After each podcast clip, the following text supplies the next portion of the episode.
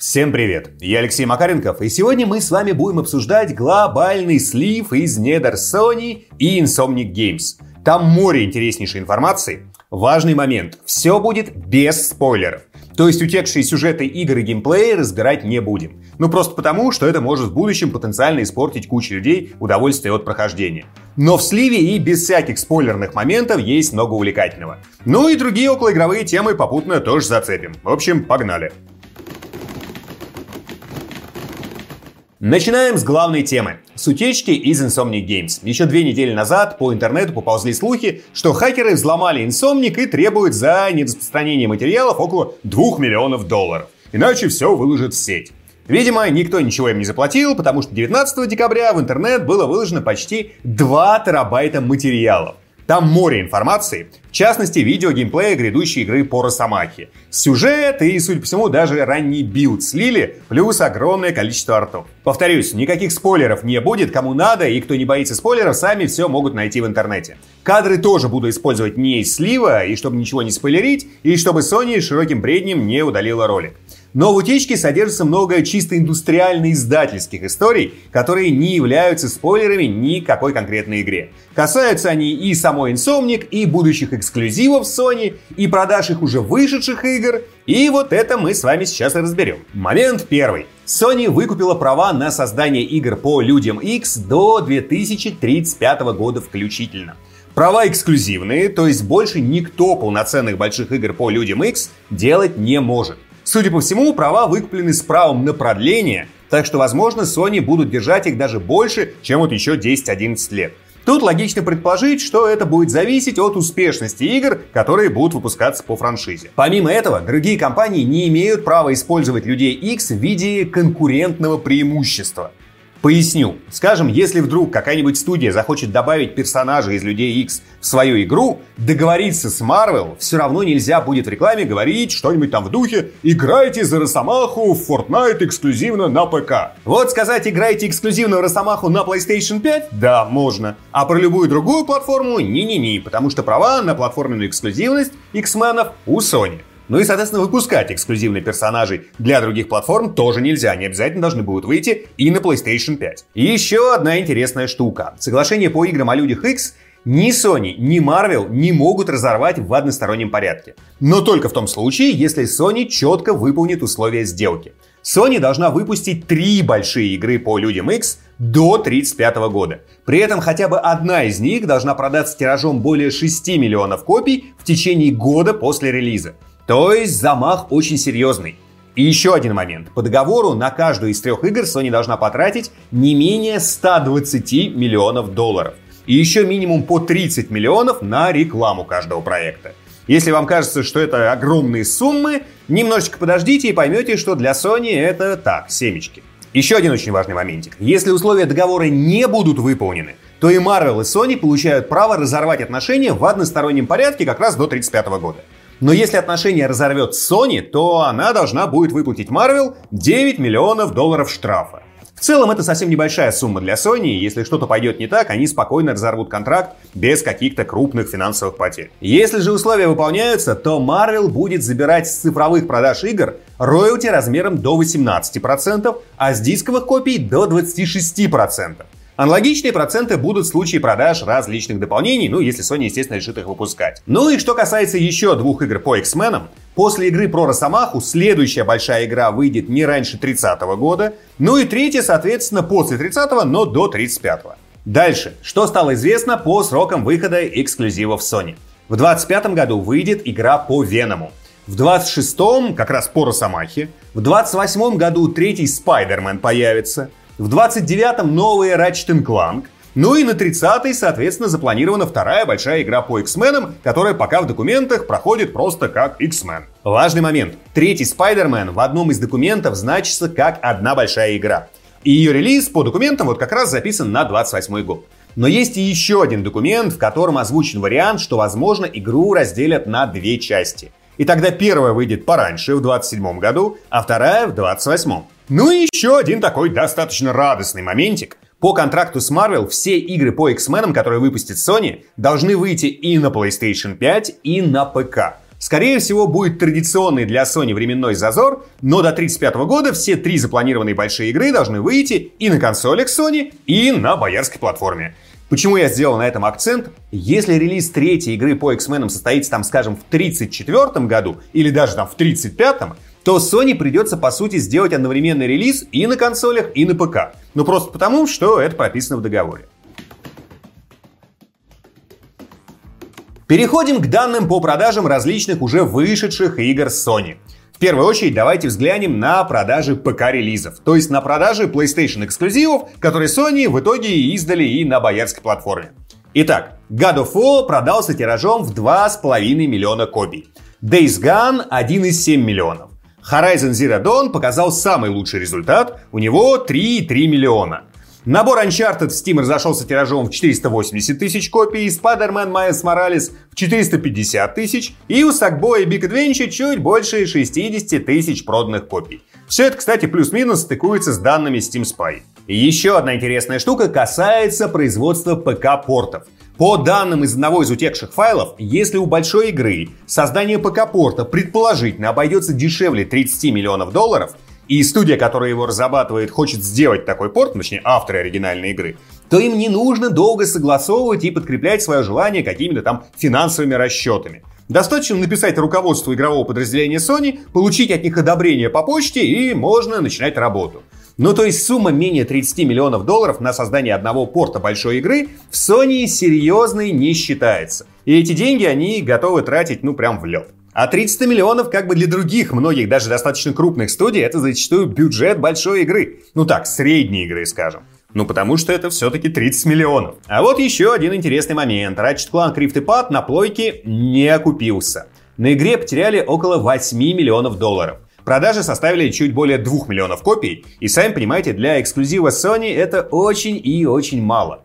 Забавно, что в 2021 году в одном из финансовых отчетов Sony говорили, что продажи Rift и Pad превзошли их ожидания. И при этом сообщали, что за месяц с момента релиза было продано около миллиона копий. Возможно, конечно, что они изначально рассчитывали на длинный хвост продаж и имели в виду, что игра превзошла ожидания за первый месяц после релиза. А потом просто как бы не случилось продажного хвоста. Но это очень странная логика. По факту Sony хвастались, что Rift и Pad превзошла их ожидания по продажам. При том, что игра финансово провалилась. Возникает вопрос, от чего же они ожидали до выхода игры? Если вот просто провал, это выше их ожиданий. Они что там, ожидали какого-то особенно тотального провала? В общем, очень странный момент. Либо Sony просто обманывали в своем отчете, говоря, что продажи выше их ожиданий. Например, чтобы инвесторы не запаниковали. Либо в сливе содержится неверная информация, Добавка, которую записываю прямо перед финальным рендером ролика. Среди утекших документов обнаружился еще один файл, в котором значится другая сумма, которую заработал Rift и Pad. И если верить ей, то игра нормально отбилась и неплохо заработала. Не супер много, но нормально. Пока не очень понятно, откуда взялась эта разница, возможно, в одном из файлов неверно указан год, в который была собрана статистика. Как только появится более достоверная информация, сделаю заметку на эту тему в телеграм-группе. Если еще не подписаны, подписывайтесь, ссылочка тоже есть в описании. Продвигаемся дальше. В слитых документах содержатся и различные слайды, связанные со слиянием Microsoft и Activision Blizzard.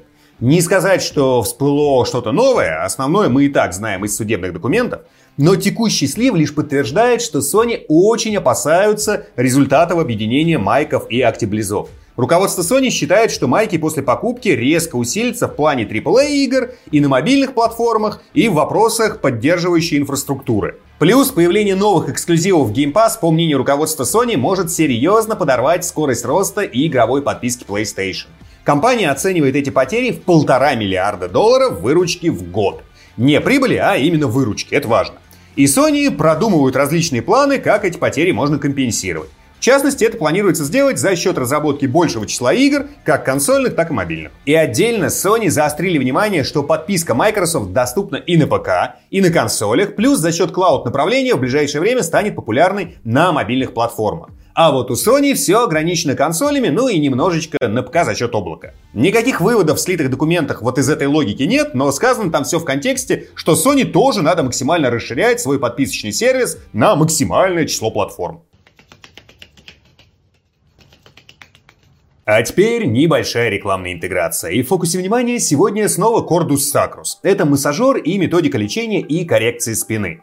Про массажеры компании я вам уже несколько раз рассказывал. Кордус Vibra я использую с мая этого года практически каждую неделю. Показывает он себя прям отлично. До этого я всегда использовал обычные теннисные мячики для разминания спины. А с мая перешел на Кордус, и он оказался лучше мячиков. Это, если что, очень крутой показатель, потому что в большинстве случаев мячики оказываются лучше пластиковых массажеров. Массажер сделан с учетом анатомии позвоночника и мышц, которые к нему прилегают. Поэтому массируется все очень быстро, мышцы проминаются глубоко. Я почти всегда использую массажер после длительных прогулок более 20 километров.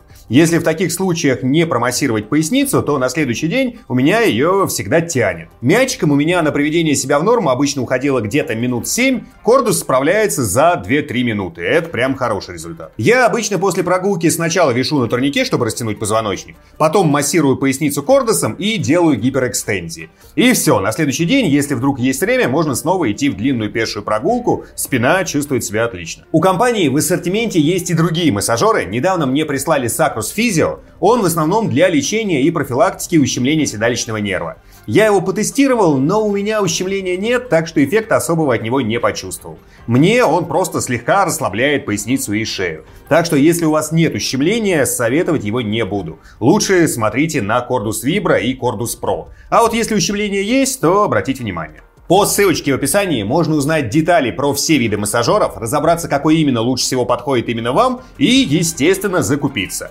Важный момент, по промокоду МАКАР действует скидка 10%. Конец рекламной интеграции и погнали дальше. А теперь давайте взглянем на то, сколько Sony потратила на разработку своих уже высших игр и планирует потратить в будущем на следующие свои игры. Напомню то, про что уже сказал. На разработку каждой игры по X-Men Sony должна потратить не менее 120 миллионов долларов плюс 30 миллионов долларов на рекламу каждого тайтла. Но на игру про Росомаху изначально было выделено уже сильно больше денег. 305 миллионов. При этом Insomniac Games надеются, что игра спокойно преодолеет планку в 10 миллионов проданных копий. Дальше. Разработка Spider-Man 2 обошлась в 315 миллионов долларов. На третью часть, которая, напомню, запланирована на 2028 год, хотят потратить 385 миллионов. И это только производственные бюджеты без рекламы. Хотя вот здесь вот не точно, там в слайдах четкого разделения нет. Собственно, как вам такие чиселки? Мне уже несколько разработчиков из разных студий в чатике написали в духе «А ты вообще видел, ты видел, какие у Sony бюджеты?» Ну то есть это прямо многих впечатляет. 300 и уж тем более 400 миллионов долларов – это огромные суммы но Sony их тратит. Но при этом на что-то уходит совсем немного. Я уже говорил, что Rift Pad не принес прибыли на консолях. Вот, по нему есть еще данные, что на создание ПК-порта потратили совсем чуть-чуть. Всего 2,5 миллиона долларов и сделали порт за 5 месяцев. Что тоже в целом очень сжатые сроки, но в целом оно и понятно, потому что изначально все разрабатывается на ПК, консольные версии игр по факту это ПК-версии есть, и все, что нужно, это разобраться с разнообразием ПК-железа, с управлением и тщательно все тестировать. На разработку Rift и Pad, кстати, потратили 81 миллион долларов, а заработали с продаж на консолях 73 миллиона. Вот как раз те самые 8 миллионов потерь и вылезают. Правда, там не совсем из слайдов понятно, что с рекламным бюджетом. Из слайдов не совсем ясно, входит ли он вот в 73 миллиона бюджета. Если вдруг не входит, то потери еще выше. Ну и чтобы вы не думали, а как же вот при таких огромных бюджетах Sony умудряется зарабатывать, давайте озвучу вот еще какие данные. Бюджет у Spider-Man Miles Morales был 156 миллионов долларов, а прибыли он принес 104 миллиона. Еще раз уточню, это прибыль, то есть то, что заработали сверху. А на Spider-Man 3, бюджет которого запланирован аж 385 миллионов, Sony хочет заработать сверху минимум 170 миллионов. Ну и давайте по мелочи всякого еще накидаю, что интересного было в утечке. Guerrilla Games сейчас работают над проектом с кодовым названием Hunter's Gathering.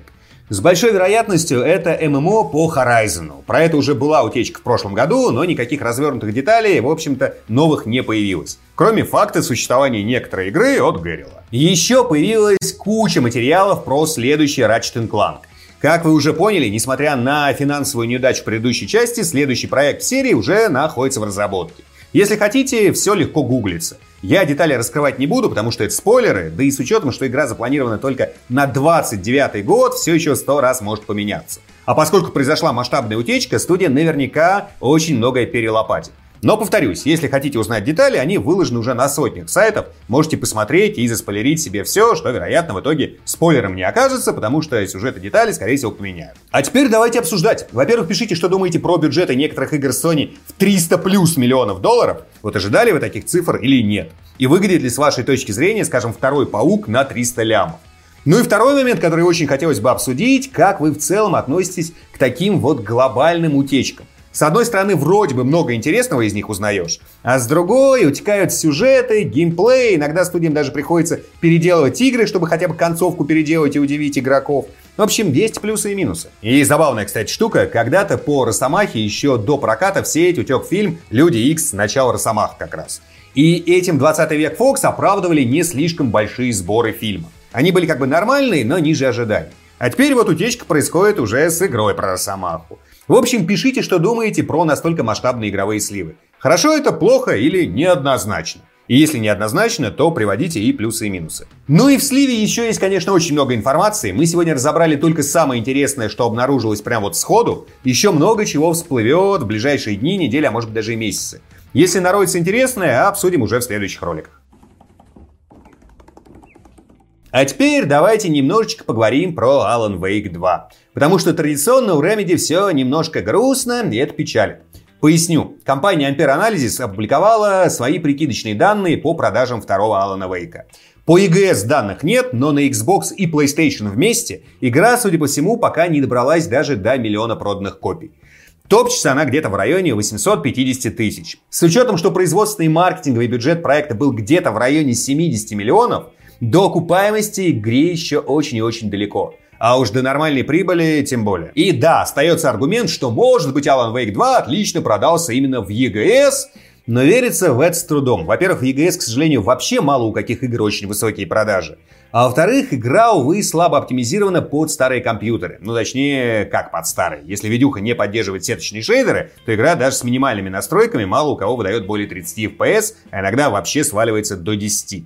И если посмотреть на обсуждения на форумах, народ про это давно прекрасно знает. И если комп слабоват, не покупают игру, хотя, например, хотели бы это сделать. И это из обсуждений тоже хорошо видно. Типа, хочу купить, но вижу, что комп не потянет, а значит не буду покупать. В общем, я очень надеюсь, что у Alan Wake 2 будет прекрасный хвост продаж, и Remedy таки нормально на нем заработают. Потому что я игру где-то неделю назад прошел, ну сейчас уже, наверное, полторы недели прошло, и она даже после первого прохождения великолепная. И вот почему я сейчас оговариваюсь, что именно после первого прохождения. Потому что, скажем, контролом я проникся только когда проходил его во второй раз.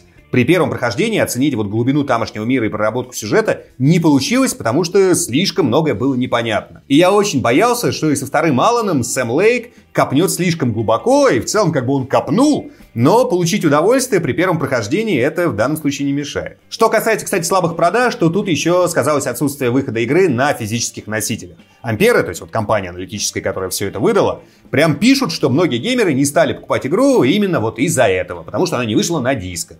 А еще и маркетинг был слабый, причем сразу во всех странах. И игр отличных рядышком вышло порядочно. И вот как бы восхитительный Alan Wake 2 на фоне всего этого дела затерялся. Спасибо большое за просмотр. А в комментариях сегодня давайте обсуждать бюджеты игр Sony в 300 плюс миллионов. Считаете ли вы их оправданными или все-таки не особо? Ну и пишите, как относитесь к глобальным утечкам из недр компаний. С интересом все это изучаете или скорее расстраиваетесь из-за того, что утекают спойлеры по играм.